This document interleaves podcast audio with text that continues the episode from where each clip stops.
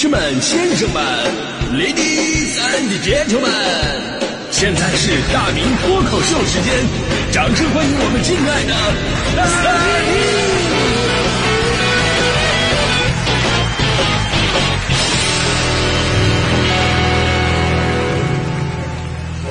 明！好，欢迎各位来到今天的大明脱口秀，我是大明。在咱们节目正式开始之前呢，先给大家伙儿汇报一个消息，就是之前让大伙儿帮忙投票啊，评选中国交通广播双十佳这个事儿哈，在上周刚刚公布了结果。我跟大迪双双获得了中国交通广播双十佳节目主持人的称号啊，呃，而咱们向快乐出发这个节目呢，也是获得了中国交通广播十佳栏目的这么一个荣誉啊，在这里感谢大家的支持，谢谢谢谢朋友们，谢谢哈哈，这个双拳难敌四手，哈哈哈哈掌声有点稀稀拉拉啊。就在上周末的时候呢，第一时间我就在大明的快乐时间那个公号上跟大家伙分享了，哎呀，当时啊真的特别的热烈啊，那那个那篇点击应该有一万。有一万二了吧？朋友们可以关注一下大明的快乐时间，咱们节目的专属的微信公号啊，可以看一下。就很多朋友都发来了祝贺，纷纷的赞美我呀，说我是这个呃幕后黑手，说我那个什么只手遮天，说咱们都相处这么长时间了，我是什么样的人你还不知道吗？这怎么怎么就幕后黑手呢？这顶多是生活小妙招。呃，其实这也是我们中国交通广播政通人和的一个体现，就显得我们内部非常团结啊，尊老爱幼，对不对？你 像我这种岁数大的人到中年的，你说我还能做节目，还能做多久啊？是不是？我还能拿几个奖啊？对不对？把这个十佳的称号颁给我，它也是一种慈善啊。只不过我觉得我拿奖很正常，大迪拿奖不应该呀，对不对？他年龄辈分啥的，你这。但是想想也正常，正所谓一人得道，鸡犬升天。总之，感谢大家伙的支持，我们会继续努力啊！十佳并不是我们的目的，十佳的奖金才是。啊，这人到中年，活的就是一个现实。好了哈，回到咱们今天的节目话题，呃，那些传承下来的生活小妙招啊。昨天呢，有个视频就引发了网友们的热烈讨论。视频里边的女生啊，说自己山东的老公。在煮饺子的时候，非得往里边加水，而且呢要沸腾三次，加三次。而来自内蒙古的自己呢，从小就没有在煮饺子的时候加过水，于是他就觉得，煮饺子加水的行为根本就是无法理解的，多此一举。那么你们家里边煮饺子过程当中，到底要加不加水呢？然后呢，我就看发现大家伙讨论的这个结果，你会发现，加水的还真的是特别的多。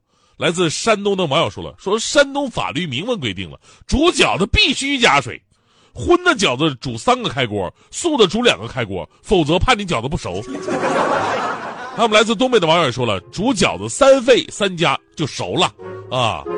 当然了，也有网友长篇大论啊，进行了一番科普，说为什么在中国北方煮饺子的时候要加三次凉水，这个过程被称为“三过水”，是一种传统的烹饪技巧。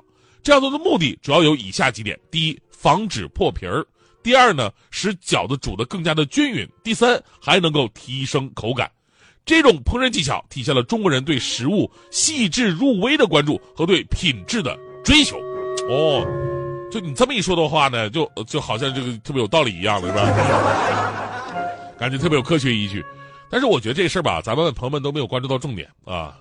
这个我我给大家伙重新捋一遍这个事儿啊，一个来自内蒙古的姑娘质疑自己山东的老公煮饺子加水，然后大家伙讨论的是煮饺子到底要不要加水。其实这事儿的关键点在我看来是你为什么要质疑人家？人家搁这好好做饭呢，你质疑什么呢？尤其你知道你让一个山东的老爷们主动做饭是一件多么不容易的事儿吗？我这辈子就没有见过我爷爷下过厨房，对吧？你说人家好不容易进厨房，想要表现一下，你三言两语质疑这那的，你人家自然会说 “you can you up”。所以呢，为了鼓励山东老公多做饭多劳动，你别管什么煮饺子你放几次水了，你就他煮饺子忘放水了，他又能怎么样呢？我跟你说，你只要人家干活，人家劳动了，你就得说老公你真棒。山东话讲，那个老狗能个真能啊！呃，其实不管煮饺子放三次水到底有没有真正的科学依据，但是你要知道啊，这对于很多厨房小白来说，这是一种最快的辨别饺子熟没熟的办法，对不对？你可以说，哎呀，饺子熟了以后都有什么特征，鼓了、圆了、飘了什么的，但是这都是你需要去经验来分辨判断的。而烧开了再加凉水，反复加三次，这个是不需要判断的，你照着做就行了，确实能方便很多不会煮饺子的小白的朋友们的一个掌握，对不对？所以说，从这个角度来说，这也算是生活小妙招了。而咱们中国人在这方面的小妙招其实还有很多，就有的时候我们觉得，哎呀，这不就机操物六吗？对不对？但对于很多的外国朋友来说，那都算是神乎其技了。比方说，我们几乎每个妈妈都会告诉我们的。如何判断煮饭的时候水要放多少？那就是水和米的距离要等于食指的第一个指节儿。这是咱们中国专有的煮饭测量法。哎，外国人基本上都对这种神秘的仪式感感到非常的不理解。哦，我 no，what what why how how？Why not use a 测量杯？这个外国友人呢，他们的习惯呢。就是他们是属于那种标准化比较强的，就是老外他就是就是这样。我开过酒吧，我知道，就外国人调酒你能看得出来，外国人调酒就特别的严谨，一杯鸡尾酒，就每种基酒要放多少，你必须得拿个盎司杯来，啊，盎司杯两头的，一个是一面是一盎司，另外一头是两盎司的盎司杯，哎，来仔细的把酒先倒在盎司杯里边，再倒到鸡尾酒杯里边，严格的按照比例。就我们就不一样了。我们用什么奥斯杯啊？就直接问你想喝那个浓一点，喝喝淡一点的，然后按照心情夸夸往里边倒啊。有的时候调酒师因为这个月工资发晚了，夸倒的特别的狠。呃，但这招啊，在煮饭这块呢，确实挺好用的。你就说咱们中国人煮饭历史几千年了，老祖宗传下来这秘诀能不好用吗？当然了，我我觉得这也应该是在一定范围之内好用。比方说锅那种特别大的米放的特别多的，我估计这种方法也不会太准，啊，又或者一个人他天赋特别的异禀，你比方打篮球的那个杜兰特，他手指头一个关节估计相当于我一个手指头那么长，我估计他来测的话那也不太准，是吧？呃，所以这么看吧，咱们长辈确实有不少的生活技能点，就在我们眼中呢，他们就好像是机器猫一样，机器猫的特点就是它可能没那么的有钱。但是如果你有什么有需要的话呢，他们总会从他那个百宝袋里边掏出法宝来满足你。比方说，他们就热爱收集各种塑料袋于是你去买东西或者倒垃圾，他们总能掏不完掏掏不完那个袋袋子，也不知道从哪就给你掏出个袋子来，皱皱巴巴的。他们可以把家里边各种的废旧的报纸、杂志、挂历做成那种垃圾筐，咱们嗑瓜子、吃花生，永远都不用愁果皮该往哪放。呃，还有你去别人家，如果发现桌子上有一个饼干的铁的那个铁的饼干盒子，你千万不要以为那里就里放什么饼干曲奇之类的，那里边大概率放的是针头线脑。还有很多外国人弄不明白，咱们中国人为什么没有打蛋器？没有打蛋器，我们怎么炒鸡蛋？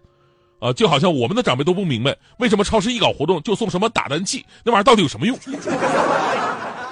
打蛋打蛋难道不是用筷子吗？是吧？为什么还要多花一分钱？对不对？到到时候还完完事以后出还得多洗一个工具，你说多麻烦。所以你看这满满的这个中国人专属的生活技能点，不得不感叹我们对于生活的热爱。因为只有热爱生活，才会用心投入。而现在这个物质更加丰富的时代，要么东西啊就是特别的容易得到啊，就是得到太简单了。所以呢，我们慢慢失去了很多生活的技能的一个传承。其实你这么看呢，确实有很多的老办法依然是非常好用的啊，我们可以把它给传承下来。但最后我们要说，新的时代也会有一些新的生活感悟、新的技能。毕竟人到中年了，我也发现很多。就是在节目的最后，我可以跟跟大家伙分享一个我我的专属的一些生活的小妙招。呃，就比方说，有的人早上刷牙的时候刷牙会干呕，你知道吗？那我也是，但解决起来其实特别的简单，只要你刷牙的时候试着。不去看镜子里的自己，这个情况就会好很多。呃，然后那个口香糖如果粘在衣服上，它确实很难清除。那这个时候该怎么办呢？这时候你只要把衣服呃拿出来，然后再准备一杯水，一杯清水，然后把这个清水喝掉，润润喉，然后喊一声妈。嗯，还有做米饭呢，咱们做夹上了，做夹上了。这个不要着急，这有我有办法，就可以趁热把这个米饭呢装到一个密封的塑料袋里边，然后把这个袋子口啊封严，然后呢把这个袋子扔到垃圾箱里边，顺道点一个外卖。最后一招，最后一招特别实用啊，就是咱们平时穿那个白衬衫啊，特别容易发黄，尤其我们男生油脂分泌特别的多啊，动不动这个领口啊、脖子衣领啊哪儿哪的都黄了啊。然后呢，一般洗衣液、洗衣粉是很难把这个东西清洗掉的，然后那白衬衫就废了。呃，很多人为此感到头疼。那该怎么办呢？没关系，我有办法，就是咱们在洗的时候呢，可以吃点止疼药。这样的话呢，你就再也不会为这个问题而头疼了。嗯，这都是亲测有效的啊。